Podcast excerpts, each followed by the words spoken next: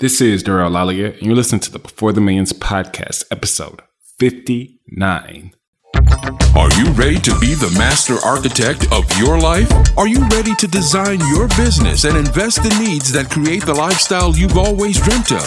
Are you ready to learn from entrepreneurs and millionaires who have achieved a certain level of success? Hey, this is Derek, location independent entrepreneur, and you are listening to the Before the Millions podcast. Hi, I'm Gina Lofton. I am an investor, and you're listening to the Before the Millions podcast. Hey there, my name is Heather Havenwood, marketing coach and global entrepreneur and you are listening to the Before the Millions podcast. Hey, this is Mark Asquith, the host of the 7 Minute Mentor podcast, global entrepreneur and all round geek, and you are listening to the Before the Millions podcast. I am MC Laubscher, the Cashflow Ninja, and you're listening to Before the Millions podcast. You're listening to the Before the Millions podcast. Whether you're looking to invest for cash flow or build an online business that allows you to be location independent, you've come to the right place.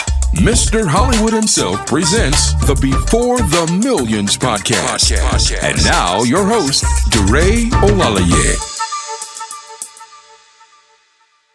What's going on, BTM Tribe? Welcome back. Welcome to another installment, another episode of the Before the Millions podcast. Super excited for today's show, and I'm happy that you're here to join us. This is your first time tuning in, welcome to our podcast, the podcast dedicated to lifestyle design before the millions. So, Kevin Hart, the comedian, has a scene in one of his stand ups where there's an altercation at a club and he's with his uncle. And during this altercation, I think like shots are being fired and everybody's frantic and everybody's running all over the place. So it's chaos. And Kevin and his uncle, I mean, they hit a mad dash for the car. Kevin hops in the in the passenger seat he fastens his seatbelt and he's just like, we got to go. We got to get out of here. We got to get out of danger. Let's hurry up and get out of here fast. And his uncle is a really meticulous, calculated, rather slow person. So his uncle opens the door to the driver's seat, takes his time to sit down, takes his time to close the door, starts looking for the perfect radio station to drive off to, starts adjusting the rearview mirror, looks back and makes sure that the rearview mirror is fully adjusted so that he can fully see everything that goes on behind him and Kevin. He looks over at Kevin to make sure that Kevin is doing okay, that Kevin is fastened his seatbelt and he's ready to go. And Kevin's like, I mean, come on, like I've been ready. Let's get out of here. You know, they're shooting and this is a dangerous place to be in. So as his uncle gets ready to drive off, he realizes that he may not have his keys. So he opens the car door. He starts patting himself, patting his pockets, and he's looking for the keys all to realize that the keys have been in the ignition the whole time. So he closes the car door and he starts adjusting the side view mirrors. So he adjusts the left side view mirror and then he then he adjusts the right side view mirror. And he looks at Kevin. He's like, Kevin, are you ready to go? And I mean, the scene ends after that, but all this time his uncle has spent getting ready to get ready. They've made no progress. And although the scene has ended, in my visualization of the scene, I mean, they were in harm's way. They never made it out the parking lot. They spent most of their time getting ready to get ready. They had a goal to leave and to get undercover and be safe. But because there was so much involved in Kevin's uncle's process, they never actually made it out the parking lot. And that's the situation with some of us when it comes to chasing our dreams, when it comes to going towards our desired outcome, when it comes to trying to get to our goal. We constantly spend time getting ready to get ready. So this past weekend in Brentville, Tennessee, I actually gave a speech on that exact thing. I gave a speech on overcoming fear.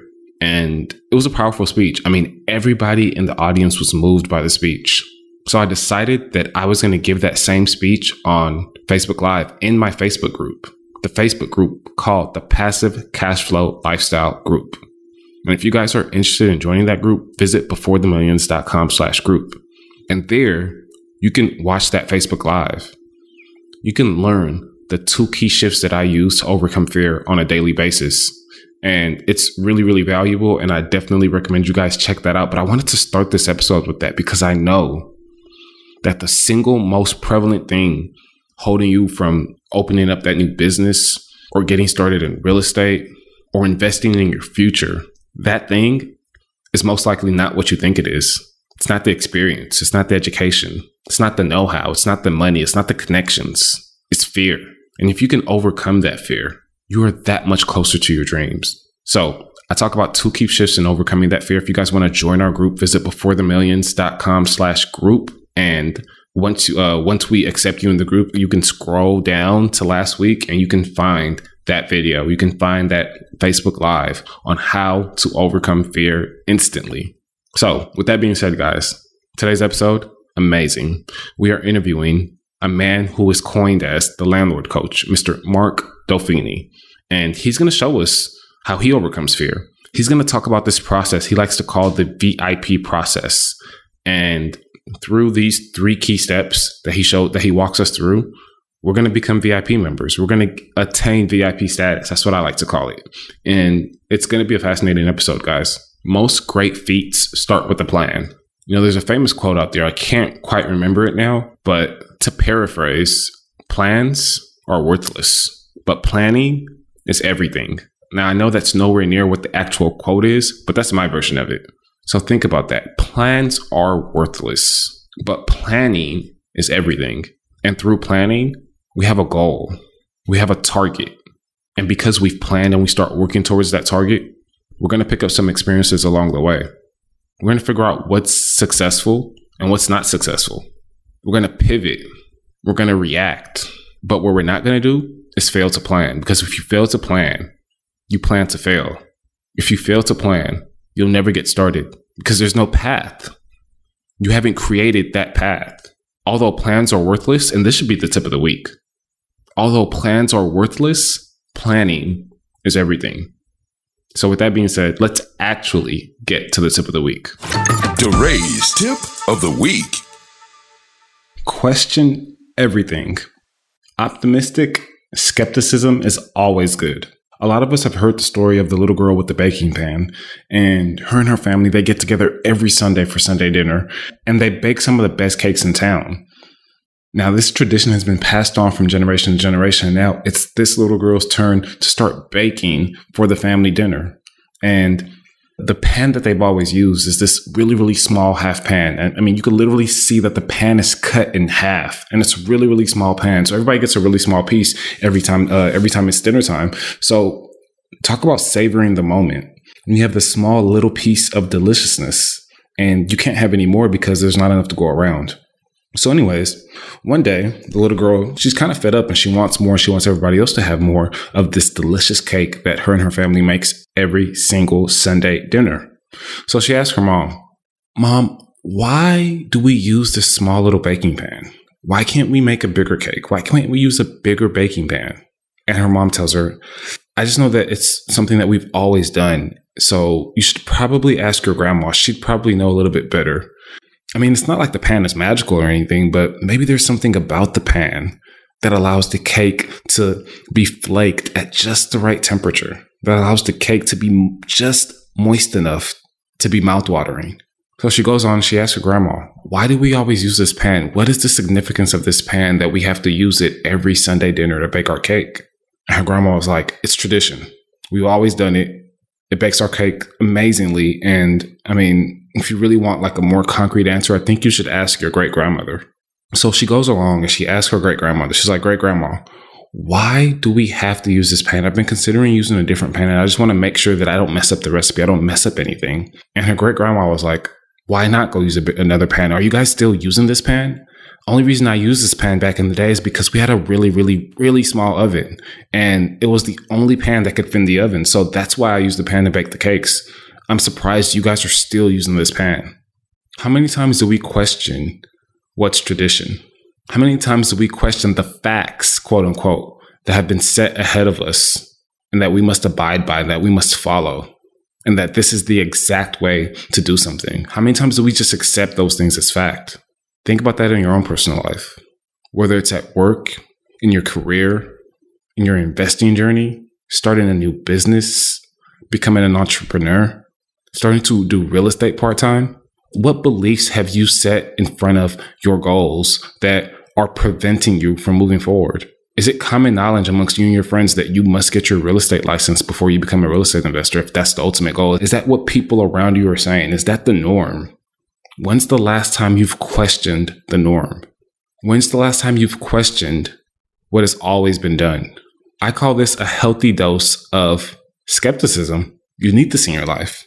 Question everything, question everyone. Now, I say a healthy dose because you don't want to go on life, you know, second guessing everybody and being frantic. But, you know, ask yourself in the case of a real estate investor, what happens if I don't get my real estate license before I become an investor? If that's what I ultimately want to do, what would life be like? What would that look like? Would I be able to be successful? Have other people been able to accomplish this feat without their license? If you question things like that, you'll quickly find out that, you know, in this case, most investors don't have a license. Most investors have never even considered getting a real estate license. But because you heard this through your uncle or your aunt or your friend, and they said that's the best way to go, that's the journey you start down. And when you start down that journey, you create a whole new host of problems. And all you want to do was become a real estate investor. But now you have to think about where you're going to get your real estate license from, what brokerage you're going to work under, what tests you're going to have to take to get your license, how much are the fees, what state are you going to operate in, so on and so forth. And you've created a whole new plethora of problems. And you solving these problems will ultimately lead to real estate investing. I like to call these problems busy work because you're chasing a goal before your goal. So think about it. Whatever it is that you want, whatever it is that you want to do, what limiting beliefs has you have you put in front of that goal that are preventing you from moving forward, that are preventing you from taking action? Or maybe have you taken action on the wrong thing and wasting time? Healthy skepticism, guys. Let's get to the show. And now your feature presentation. Today, guys, it's a really special day because I have a really special guy on the show, and his name is Mr. Mark Dolfini. Mark, how's it going? It's going great. Happy Memorial Day to you and uh, to all the BTM tribe out there. Yes, and all the vets out there, right? exactly, exactly. Definitely, definitely. Well, for those of you who don't know Mark, Mark is a very successful real estate investor. He's a national speaker, he's an author, he's even a real estate coach, and he's been in this business for I think over 20 years now. And I think that when it comes to somebody who has you know, who has aligned interests, what we talk about and what we preach about on the show day in and day out. Mark is one of those people. He's very passionate about sharing his past failures to help you and help me and help everybody that he comes in contact with literally be able to make a transition and not make those same mistakes. Mark's area of expertise is actually being a time wealthy investor, which you guys know we may not use the same terminology, but you guys know this is the, one of the things that I'm I'm a very very big big advocate for. So we're gonna have a lot of fun on the show. Mark, let's give the listeners. I mean, I've given the listeners a little bit of a background on you, but let's take it back, figure out how this whole real estate journey came about. So take us back in the time machine, Mark, and tell us about your inception into this whole entrepreneurial real estate journey. Well, it's funny when we're talking about winding back the clock. I was sitting thinking about what really how far back this went for me. I remember my first endeavor. I mean, as a kid, we, you know, many of us mowed lawns and painted fences and did that sort of stuff. But I remember very specifically my first entrepreneurial adventure was actually a vegetable stand. I actually grew and harvested squash of all things in this uh, in this garden that my my parents allowed me to pl- to, to plant up in, upstate New York. I would you know try to sell them on the side of the road. Of course, you know one car about every four hours would drive by, so I had a volume, I had a liquidity issue on my my hands. It wasn't so much a uh, an issue of product. That's really where I started. I've always wanted to do things on my own. I just I, I always loved the idea of being being my own boss and doing my own thing. I love that. I love that. So, so when you grew up, and uh, did you enter the workforce? Did you become a professional? Were you? Did you go straight into your entrepreneurial mode and, and start getting into real estate? What was kind of up next for you as as a natural progression? Yeah, well, I I did not actually. I always thought that I wanted to go straight into that, but unfortunately, I just I didn't really know what I wanted to do. I, but real estate was always something that just fascinated me. I just loved the the idea and the concept of owning a piece of the earth that was mine and I could call it my own. I actually had gone on to when I was in high school. I actually didn't do really well in high school. I actually graduated about 356 out of 358. So, needless to say, I did not do very, very well in high school, and then went on to what I referred to as 13th grade, which was the community college, and uh, bounced around a little bit. Then, then really what kind of jerked my tail straight, so to speak, was my uh, when I went into the Marine Corps, and definitely got my priorities in order. Definitely realized that I needed to become very intentional, very serious about getting educated and, and moving forward. And whatever it was, I knew uh, that uh, even if it was something entrepreneurial, I just needed to get intentional about it. So I ended up leaving the Marine Corps after four years and then went to Purdue University, got my degree in accounting. And while I went to Purdue, when I first joined, or when I first got to Purdue, that's really where my real estate uh, side of things really took off. I, and I started buying rental properties and figuring out how the banks worked. And of course, it was a little bit different times back then in accounting, it's very common knowledge what your raise is going to be next year. It's very common knowledge what everybody's making. It's very common knowledge how much partners I make, how much managers make, how much senior managers right. make. And I started doing the math, and I was just like, so you mean to tell me that with all these student loans, all this debt that people are accumulating over the years, when you actually do the math, again, we're, I mean, we're two very analytical people. We took the accounting route. There's no way to actually be successful. There's no way to actually break free and now I know that this is actually more prevalent than I thought it was. And as much as I thought it was prevalent back then, now you know, you I, I work with somebody who's making four hundred thousand dollars a year, and I work with somebody who's making forty thousand dollars a year. And at the end of the month, Mark, they both have zero dollars in their bank account. Right. And it's not about how much you're making. It's more so about financial literacy and knowing what to do with that knowledge and knowing how to build wealth for yourself and your family. I want to figure out why it is that people can be on two totally opposite ends of the spectrum and they have the exact same problems so there, there's something to be there's something to be said about making more money or thinking that making more money is going to solve your problems and i want your take on that and how to actually solve the numerous financial problems that we face as a society every single day what it is that we should be doing and what it is that we should be focused on and how to maybe break the cycle that a lot of us see ourselves in Right. That's a, that's a, such a valid. I mean, there's so many good nuggets of what you just said in there. What you were speaking about, especially when you're talking in in the accounting world, and I did actually work for an accounting firm for a little while, which was really truly the worst years of my life. And uh, I won't say who the firm was because they're all the same. They, I mean, this was one of the bigger ones, but it, they're all the same that way. And there was a guy that I knew. He was he wasn't quite forty. That had died at his desk, and I thought, my God, he was a good guy. But they literally worked that man to death. And I'm sitting here thinking like, wow, his his wife and he's got he's got a couple small kids. And it's one, it's a symptom of a disease that no one really seems to want to talk about, and that's time famine. And I remember when I had I had time famine, I was time weary, and I was making decent money, but I was so beholden to how I produced income that I had no time to enjoy it.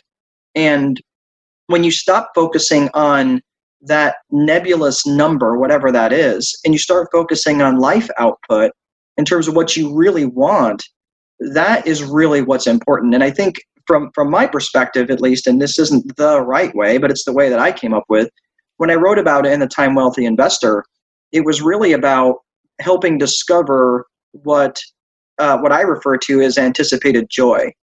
And anticipated joy for me is is I was trying to help my the way I came up with this. I was trying to help my the associates that work for me in property management. I was when I was giving them their quarterly reviews, I was trying to help them come up with goals and help them with goal setting. And I was really a bit disappointed that people really have trouble coming up with meaningful goals. I mean meaningful like not well i, I want to you know i want to go on vacation but it, it's something meaningful that you can really plug into and get and make it your reality. And i came up with this idea called anticipated joy and what i refer to as that is it, let's say for argument's sake that you're planning on a vacation you've been planning it for eight months and the weeks leading up to you going on this two week vacation you feel that that butterflies in your stomach sort of feeling right Yep. That's what I refer to as anticipated joy. And that's something that you can really plug into. And when you start thinking of your life in terms of moments of anticipation, uh, anticipated joy, you can really then start focusing on the things that matter and quit focusing on the things that don't.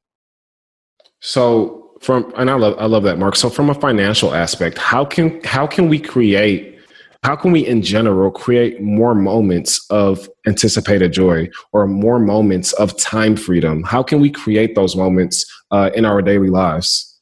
Right well it's going to be a little bit different for everybody but the way that i did it was i came up with this paradigm called vip which is vision infrastructure and process. And it always has to start with vision because if again, this is about what you want out of life. And when I when I often coach people or, or in my mentoring programs, I'll, I'll usually start out with people and I'll say, okay, well, what is it that you're you know you're looking for from this mentoring? And they'll usually say something pretty nonsensical like, well, I you know I've got 30 rental units and I want to get to 50, or if they're a property manager, well, I'm at 250 doors and I want to get to 400, you know, or something along those lines. And I'd say, wow, that's great. You know, 20, you want to get to 25 rental units. Why not 250? Why not you know, 2,500? What, what, what does that number have to do with anything? And when I, when I start peeling back the layers and I start really challenging them on what they want out of life and not what they want out of their this vessel, this shell, which is their real estate business. Once they start getting to that, then they start really getting to the the vision that is really really clear. And, and your vision should be so clear that it's as obvious as the past. Like it should be as obvious as, to what you ate for breakfast this morning. It should be as obvious as what you did five minutes ago. And when it's that clear, it's amazing how things in the in, in the world will just start to line up that way. And that's where you really need to get clarity in your vision in terms of really where you want to go. And write that vision down. And write it down first thing in the morning and write it out again at the right before you go to bed. And do that for 30 days. And your vision will become so clear that you'll all the nebulous crap will start to drop off. And then when you start to build an infrastructure around that business or, or you know for your business, that infrastructure is going to be in alignment with that vision. So I'll give you a quick example as to what I mean. So when you set up your vision, let's say your vision for the for just on a very basic level is that you want to sit on the beach for a month in Spain, right? That's fine. Nothing wrong with that vision. That's your vision and you own that. But if you're going to be setting up an infrastructure that's going to be in line with your vision, you can't have an infrastructure that's going to ret- require you to uh, return emails and phone calls in a timely manner if you're going to be sitting on the beach for a month in Spain, right? So you need your vision to be clear. So when you're setting up your infrastructure, it can be in alignment with that vision. So let's maybe progress down your path a little bit further, Mark. You know, you you, you went to Purdue, you got your degree, and you started. You, you bought your first property in college. Was this a single family home, by the way? Yep, I mostly do single family dwellings. Uh, that's always been my strategy, and that's it was it was uh, a small little uh, little three bedroom one single family house. Okay. Okay. So let's let's talk about the progression from there. And you had no prior experience. You you maybe had some accounting experience, but I don't even think you had that because this was this was your first year at Purdue. I mean, you just left the Marine Corps and you decided to buy your first investment property. How scary was that situation for you, and how were you able to buy that property with confidence, knowing that you were doing the right thing, you were you were setting up yourself for success in the future? Well, I didn't know, but I took a lot of time to educate myself in terms of what the market looked like. I took a lot of time to educate myself in terms of what, at least what the numbers looked like, even though I didn't really think about how uh, how I was going to run it. But yeah, I was I was scared because here I am getting into fifty, sixty thousand dollars worth of debt with a mortgage and not having really any certainty that it was going to work out. So one of the things that I just figured out was activity really does cure a lot of fear. And when people are sitting around thinking about doing something, it's very easy to talk yourself out of doing it just because you're afraid of what the consequences might be. And I mean, there's some people that maybe jump into things a little bit too quickly, but you know, at some point you got to pull the trigger and either you're going to do it or don't do it. And that's a lot of times where I'm coaching people is because they get in this analysis paralysis, especially people in the accounting type fields where they don't want to be wrong and they don't want to make a mistake. But you just got to get to the point where you just realize, look, I am going to make some mistakes. It's going to happen. Just make sure the mistakes aren't going to be life ending and and you're going to be fine. I mean, you, making mistakes is all part of it. So that's pretty much exactly how I started, and, and that's uh, and that's the route that I continue on today. I love that. So, and I don't like to use this word failure, but I think that it's great in this context. So, how has failure, or maybe apparent failure would be a better term, how has apparent failure set you up for later success? Do you have like a maybe like a favorite failure of yours? Oh man, yeah. So, okay, so fast forward after I got out of uh, the accounting world and uh, decided to get into the into real estate investing full time. Um, at that point in time, I had about 30 rental units, and I had built up to 93 rental units all pretty much on my own. and uh, through a hodgepodge of creative deals and wheeling dealing and all that other stuff that goes that goes with it. I had about six million dollars worth of real estate altogether, and bringing in about sixty-five thousand dollars a month. And my life was complete and total hell because I was not running it as a business. I was running it as a side hustle, and I was not a business owner. I was self-employed. And there is a very critical difference between being self employed and being a business owner. And I did not understand that. It wasn't until I had my Jerry Maguire moment where I basically it came down with double pneumonia and spent three days in the hospital because I was working myself literally to death that it really I woke up and when I climbed out on the other side, unfortunately, this was during 2008 and 2009, but I lost four and a half million dollars of real estate and uh, pretty much overnight you know, the, when the labor market recession hit, it was I, I went from sixty-five thousand dollars a month in revenues to about thirty thousand dollars a month in revenues, month over month over month, and I I couldn't sustain that, and I ended up losing. I mean, two thirds of my real estate portfolio. I lost my house, my car. I mean, it was it was truly a bad time for me. So that wasn't necessarily an apparent failure. That was a disaster. so, I'm not going to even try to paint that as something else. For sure, for sure. That's incredible. And, you know, I, I, believe that was what molded you to be who you are today. That has been what has defined you. That has been, that has allowed you to propel further and farther than maybe you ever thought possible. And, you know, it's one of those things where at that time, you were, you were probably in a bad place. You had maybe limiting beliefs. You had these thoughts of, man, this is crazy. I don't know how I'm ever going to get out of this. But you took your experience, you took your situation, and you went to go produce some positive results with that. So let's talk about the next few years and and how you were able to to build up your portfolio to that point and even past that all over again? What did you change about your process? What did you change about your system? Or did you finally now create a system? Because as you said, before you were self employed and now you realize that you needed to have a business or maybe more so put a system in place that you can now call a business. So, what did you do next to kind of create that system? Right. Well, DeRay, when I mean it was a bad time, it, you you hit the nail on the head. It wasn't even day to day. It was like breakfast to lunch you know it was it was like okay just let me get to lunch you know oh, okay. and, and, it was i mean and i mean it was horrible. Like i didn't have enough money to pay both my electric and my gas and, and my water bill. It was it was truly a horrible horrible time. But you know what? I got intentional and i knew my vision i said if i can get to the other side of this if i can weather this storm and i'm going to come out on the other side i'm going to be so much stronger. And that was my vision. So i got very clear on that. And and you know what? That's exactly what happened so I got very intentional. I, I started watching businesses in general. I started being a student of business, not a business student. I'm not talking about, you know, if college isn't your bag, that's okay. But I mean being a student of business, looking at businesses that ran well and seeing what they did and started peeling back, excuse me, started peeling back the layers in terms of watching how they set up their infrastructure and then watching how the processes they, they set up on top of that infrastructure. So you know, you know for, for example, we've all infrastructure is hard to notice when it's running well.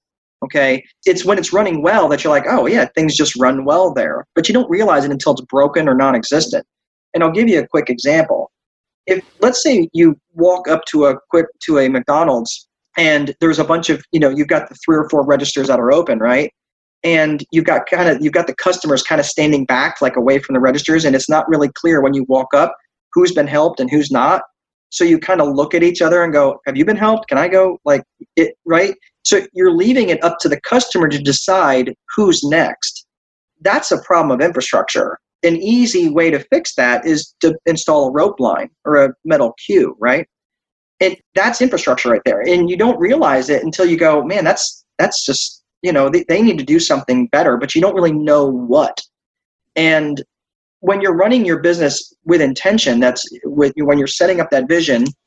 And I started in, doing things with more infrastructure. I put first first thing piece of infrastructure I put in place was getting sound property management software, and I did not go the cheap option. I went with a pretty expensive software package, but it really, really helped me operate so much more efficiently and effectively and it made my business just that much more enjoyable because now I had a system at least that I could scale on. And if I did want to uh, take on additional units, it didn't feel like this gigantic extra burden that I was taking on because I was taking on one or two or 10 more units. So, from my side of things, when I really started getting intentional, you know, it, it was like, okay, I'm shifting this this um, paradigm from self-employed guy who's really crazy busy to business owner. I mean, from the outside looking in, it probably looked like the Hulk turning back into David Banner, right? It was just, it was a mess. But little by little, so and, and just day by day, I was putting these pieces of infrastructure in place that were able to help me operate much more effectively and efficiently. I love that. So let's switch gears a little bit and let's talk about maybe what was one of your best or what is one of your best or, or most worthwhile investments you've ever made? And this can be an investment of money of time or energy. Yeah hands down i don't even have to hesitate with that. It was when i got involved in bni which is a, a business networking organization. And I, it was a fairly i mean it was both a pretty significant investment in money because i just didn't have any money at that point in time but also an investment in time because there are weekly meetings but the reason why i felt that that was important is because it was getting me around other successful people and i was literally the least successful person in that room and that's the way i want it and that's in fact that's the way i still want it because I want to be the one in the room that's skewing the average down. No matter how successful I get, I want to be the one that's skewing the average down because you know what? I'm I'm not going to be dragging them down. They're going to be pulling me up. And and in some ways I'm going to be able to help them. I mean, it's not all about me. I, I want to be able to help people that are in that room. But that was probably the best investment that I ever made because it opened up opportunities. It opened up opportunities that I never would have otherwise had had I not uh, been much more intentional with networking. Let's talk about this VIP model that you have. I want to start with vision because I think I believe that's that's the first one. So VIP again, can you explain that for our listeners and, and what that kind of means? And then I want to kind of jump into vision and how our listeners can best create that vision so that they can maybe go on to create that infrastructure and so on and so forth. Right. So it's vision infrastructure process. And with it's really again about establishing a absolutely crystal clear vision for your future and one of the things that I talked about is, you know, getting, if you have a, a lot of people start out with what they don't want. Like, well, I don't want to work anymore. I don't want to work at my job anymore. I don't like working for a boss. Okay, you know what? If that's what you need to start with, that's fine. But I don't want to make a list of things that you don't want. Because here's here's what happens. When you have a list of things that you it's like going to the grocery store with a list of things that you don't want to buy. Right? So if you put a list, if you put a list together of things that you don't want to buy, let's say you put bread, milk, and eggs on that list, and you go to the grocery store, what are you going to see? Everywhere. You're going to see bread, milk, and eggs everywhere, right? yeah. So that's why I don't like lists of things that you don't want. I want things. That, I want lists of things that you do want because that's going to put your antennas up and get you focused in in activities that are going to help you align your your day and your time and your activity and your energies towards the things that you do want. So I really don't like lists of things that you don't want. I really want you to start. Th- I mean, if you need to start that way to get the juices going, that's okay. But when you get that, you know, that three by five card out, that index card out, and get a stack of them. And I always, I always write my vision for the future in the morning, first thing in the morning, and I mean, I mean, first thing in the morning, like before nature you you know moms you know you get a pass if you have a baby you need to take care of first but even then after you've taken care of your duties you need to do this for yourself and and to those that are important to you is write down your vision for the future in terms of what it is and i'll give you a quick example. I was working with a with a mother who was an investor and she her vision was she wanted to uh, she wanted $34000 a month in free cash flow she wanted to be debt free and she wanted to homeschool her children man, when she told me and she gave me a she gave me a date, she said I want to do this by by November 2020. And man, when she told me that, the the hair on my arm stood up because I knew that she got it. I knew and I knew she was going to make it and she would get there. Now, we're still I'm still working with her on that, but that's a vision that you can really dial into and that you get excited about that you that would get you out of bed at three in the morning if it meant that's that's what you had to do so when you're really focusing on that vision, that's really where you get started. And again, it's easy to do, but it's easy not to do. So if you have a coach or a mentor or somebody that you can hold, help hold you accountable, you need them to hold you accountable in your activities with your vision. And it doesn't necessarily need to be me. It, it can be a coach or a mentor or someone that you trust, but it can't be someone that has a higher need for acceptance or approval than they do to actually hold you accountable. So it can't be a spouse, it can't be a best friend, it can't be someone like that. It's got to be someone that is going to call you on your nonsense when you're not doing the right things. I love that so much. And I mean, you, you're so right. When you ask somebody what it is that they want, what is their vision for the future? What would they like to have? What would, who would they like to be? Where would they like to be? And it's funny, nine times out of 10, somebody's going to tell you exactly what they don't want. And they don't, I mean, it's, it's just human nature. They don't do it on purpose. Right. Like you say, hey, I mean, what is it do you want in your future? You ask a direct question and they will tell you exactly what they don't want. It happens time and time again. And it's one of those things to where, it's not as easy as it seems. It's like, you know, well, what do I really want? How do I discover that?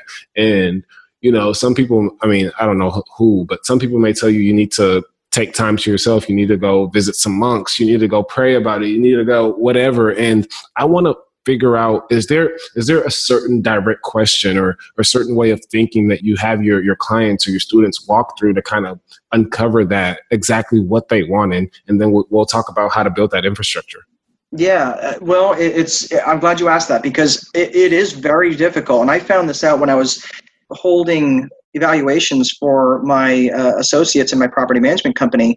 I wanted to know what their goals were, and not necessarily their business goals, but their life goals. I mean, this is all about we don't, you know, we don't live to work, right? We work so we can live, and then go home and do more, do as much living as we possibly can.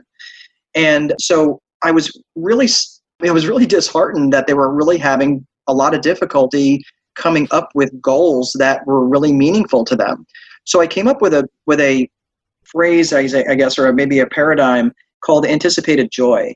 And the way that I talk about that is when you know the analogy that I use is let's say for argument's sake that you've been planning a vacation for the last eight months and it's the weeks coming up to your where you're actually getting ready to go on vacation and now it's time to start you know getting your bags packed and getting you know if you've got a passport you know make sure that you've got that it's not lost somewhere right? You're getting all the things in alignment. You've already got all that stuff. You're just kind of making sure that you're putting it to the side so you know that when you're ready to go there's not going to be any hiccups. It's that it's that pit in your stomach it's those butterflies it's that it's that that uh, that awesome anxiety that comes and you're like yeah i cannot wait for this to happen until the day comes.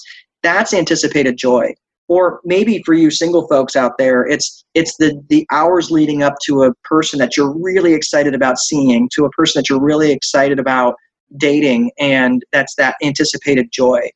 That's the feeling that you want to replicate in your vision for the future.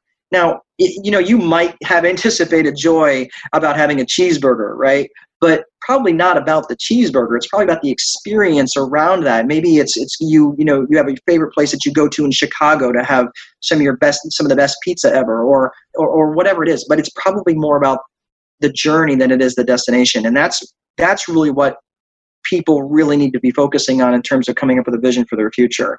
So it what what when you when you do the exercise like I had explained, you can just do that exercise for 30 days, where it's the first thing you do in the morning and it's the last thing you do at night. Is you write your vision down. What's going to happen is that vision's going to evolve, and it's going to evolve rather quickly in the first couple of days. And, and what's going to end up happening is you're going to start writing things down, and you're going to get sick of writing them because you go, you know what? I'm not willing to pay the price to make that happen. It's not a really big deal to me. I don't really want to learn to speak Mandarin, you know, like it'd be cool, but I, where am I going to, you know, that's not a thing I really can dial into. I'm not willing to pay that price. So something like that drops off, but maybe something else comes on where you, you know, where you become a figure skater or something, you know, those are the sorts of things where you, you can really dial into. And when you write that down morning and night, it really does help uh, frame a very meaningful vision for your future. So let's use this example of your client who's looking to be debt free and, and homeschool her children. So we, we have this vision, we know exactly what we want. What's the next step? How do we go about creating this infrastructure? Right. And that's where infrastructure is is it's unique to every business just like you know you don't go to the bank to get a loan right because different banks lend differently right they're just different institutions and every person's business is going to be different just because they're they're different individuals so and and their backgrounds. So you know, I would suspect that even though you and I have a very similar background in accounting, if we were going to set up two businesses, even if they had the same product mix and everything else, the infrastructures are likely to look vastly different, right? That's just because you and I are different people and we come with different experiences and we also come with different interests. We come with with hey, I really like the service part of this industry and that's what I'm going to focus on whereas you may focus on more of the product side of the industry. Again, nothing wrong with either of that. But that's why I say when you have a very clear vision for your future, you can set up a, an infrastructure that's in alignment with that vision and almost always it's going to be based around things like software, like in, in this particular example with real estate, a sound and robust property management software. And I mean, when I mean robust, I mean one that is very customizable. Many of them will say that they are, and then they're not. But you want a property management software that is that is going to where you tell it how it should run your business, not the other way around. And that's where you work with a lot of you know that's where I do my work with a lot of people and to say, okay, so we're going to set up an infrastructure. We're going to set up the, the property management software. We're going to get you set up a, on a website that integrates with the property management software. We're going to get you into a, a phone system. You know, I ask people what their phone system looks like, and almost invariably they pull out a cell phone. And I say, oh, okay, that's cool. So it's totally fine for your residents to call you at three in the morning on a Sunday. And they usually shake their head, no, it's not okay, but I understand that's part of it. I'm saying then why are you giving your cell phone away? Why are you giving them permission to call you at three in the morning? Did you sign up for that when you started getting on rental properties? And you quickly become the bottleneck for being able to handle those sorts of calls. I mean, you need your rest. You this is not time wealth. Someone else is controlling your calendar and that's where you start saying okay well with just very very small tweaks to infrastructure you get a voice over ip phone or even another phone that routes that routes those calls after a certain time to a an after hours answering service or a virtual assistant that handles 24 hour calling things like that which is not expensive to put to implement for practically pennies you can get you can get time wealth injected back into your world and start using your time that is the highest and best use of your time not just becoming an employee for your for your residents so we've created a, a, clear vision, and now we have these tools, especially in the 21st century, to to kind of automate and not only automate, be, but be able to delegate and to actually even maybe delete some some some things. But we have a vision, we have this infrastructure. How do we bring it home? How do we create a process that is going to allow us to get to this vision? What's the last step?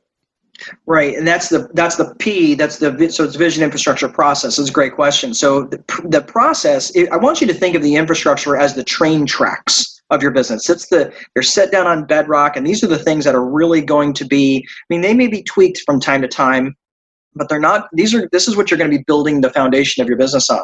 And then the train tracks, uh, or the process rather, process is the is the locomotive. That's the what the systems, the process, the protocols, and what upon which you'll operate. So things like process is going to be what are the rules upon which you're going to operate. You know, you may have you may have an infrastructure for collecting rent. The infrastructure for collecting rent could be okay. I'm going to have a an online payment portal through my website that updates my the tenant register instantly, right? That's the infrastructure. The process is okay well the they need to know that they can go in and pay with a credit card or they can pay with a debit card or they can pay with an e-check right? So there's the you're going to have the rules upon which you'll operate on top of the infrastructure. So that's that's really the basics of it. But the way to do this and i think the most simply simplest way to do that is to remove yourself anytime you find yourself to be the bottleneck. Anytime information needs to flow through you or anytime activity needs to flow through you you need to be looking at yourself and saying, okay, A, is this the highest and best use of my time? And B, can I give this to someone else? Can I eliminate it? Can I delegate it? Or can I can I automate it? Because if, if I can't do that, then I'm to have to tie myself to that job for as long as I mean, it, it, could be something that you might never have to, or may, you may never be able to give yourself uh, uh, away from, and that's not a good scenario at all. So if you let's say for argument's sake where people say well i have to do it all myself it's i can't rely on anybody else to do it but here's really where it got sobering for me and i really wanted the btm tribe to really if they get nothing else from what i said is this conversation i had with this guy he was I, he, I basically adopted him as my mentor whether he liked it or not hmm. he had said to me one time, he saw me kind of haggard a little bit more than usual. And this guy named Jeff, I never forgot this. And uh, I was looking a little bit rugged uh, one day. I was walking to my BNI chapter, and he said to me, "Hey, what's what's going on? You look a little tired." I said, "Yeah, I'm worn out. I'm doing all the leasing, the showings, the rent collections, the I mean, I'm doing everything. I didn't have any help. I didn't have any employees. I, it was 93 rental units that I was managing all by myself." And he said, "Well, you know, what were you doing last night?" I said, "Well, I was painting an apartment until two in the morning." He says, "Oh, okay." And he nods his head and he just kind of sat there for a second. He says, "Let me ask you something." He says, "What what is your billing rate?" And I said, "At the time, I was doing a side kind of a side hustle while I was digging out of my my mess. I was uh, repairing uh, appliances on the side as a side hustle, and I was billing I think like thirty to thirty five dollars an hour or something like that." And he says, "Oh, okay. So your billing rate's what thirty five dollars an hour?" I said, "Yeah." He says, "So what would it have taken you to pay someone to paint that apartment?" And I said, I, I don't know, 10 or $12 an hour. And he goes, okay, so you realize that's what you're paying yourself, right? And that, those words froze me in my tracks because that's when I realized how much I was costing my business by doing the low end work all myself. And it was not the highest and best use of my time. And yeah, in the beginning, you, you do have to do some of that stuff yourself. But what I'm saying is fire yourself from those low end jobs as quickly as you possibly can and start focusing on the higher end work as, as soon as you can. And that's going to get you the time wealth that you want. Lifestyle design acceleration hacks. What is your favorite Before the Millions book? Hands down, Think and Grow Rich by Napoleon Hill. Boom. You guys know all about that book. So definitely, if you haven't read that book, please go read that book. It's an amazing, insightful book. Yeah. What is your favorite lifestyle design app? This can be a business app or tool. Well, from a property management perspective, I do like uh, Property Boss, but recently I came I came across Contactually, and it really helps me. It systematized my ability to stay in, in contact with people. So if you are someone who's a big into networking, I really suggest that you look into Contactually software. It's it is fantastic. I love it.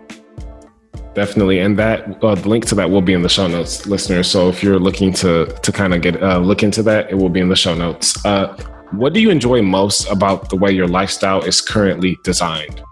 Oh man, that's a great question. Honestly, that I have the time to be intentional in my relationships and to include only those that make me happy. And probably more important than that is excising those that don't.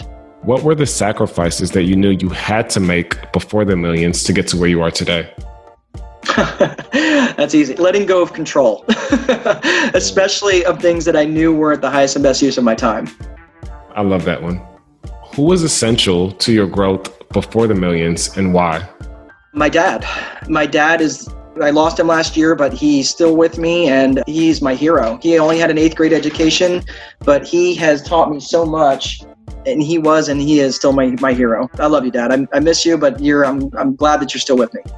Last but not least, why do you think so many of us are stuck before the millions, even though we have every intention on getting to the millions? I think so many get stuck because they're they're spending time on nonsense, either on things that aren't the highest and best use of your time, or with people that only take from you, that people that just wear you down, those life force vampires. But fundamentally, I feel that they're not putting a high enough value on their free time. I mean, if you don't put a value in your free time, someone else will. Ladies and gentlemen, Mr. Mark Dolfini. Mark, thank you so much. This has been super, super inspirational. I loved every single nugget that you've been able to share with myself and the listeners, and the little bit of growth I've already gained in, in our conversation together. I mean, this is the purpose of these calls. Like, I mean, we're able to explore the, the best and the brightest, and it's it's been amazing to kind of walk down your path and learn about your story and learn about some of the processes that you go through. Mark, if the if some of the listeners kind of want to get a hold of you, if they want to reach out to you, can you kind of plug in some of your information so we can get a, uh, get get in contact with you? Yeah, that'd be great. I'm at landlordcoach.com. You can reach out to me on Facebook at Landlord Coach. There you have it. Again, Mark, this has been an amazing interview, and we'll talk to you soon. Very good. Thanks so much, and uh, I really appreciate the time. Take care, guys. Thanks for tuning in to today's show. If you like what you've heard and you're interested in seeing if you're a good fit to work with the Before the Millions team, here's what I want you to do next. Head over to beforethemillions.com forward slash call that's beforethemillions.com slash call and book an appointment to speak with our team. We'll get on the phone with you for about 45 minutes and we'll get you crystal clear on three things. Number one, what is your cash flow goal? How much are you looking to make every month? Number two, your personalized investing strategy. And number three, the best way to get started using cash flowing rental real estate.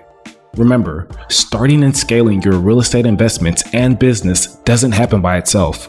You need expert guidance to make it happen. We've helped clients all over the world start and scale their investing efforts to six figures and beyond while enjoying life and making the world a better place. To find out if we can help you do the same, head over to beforethemillions.com forward slash call. I'm DeRay Olalaye, and let's talk soon.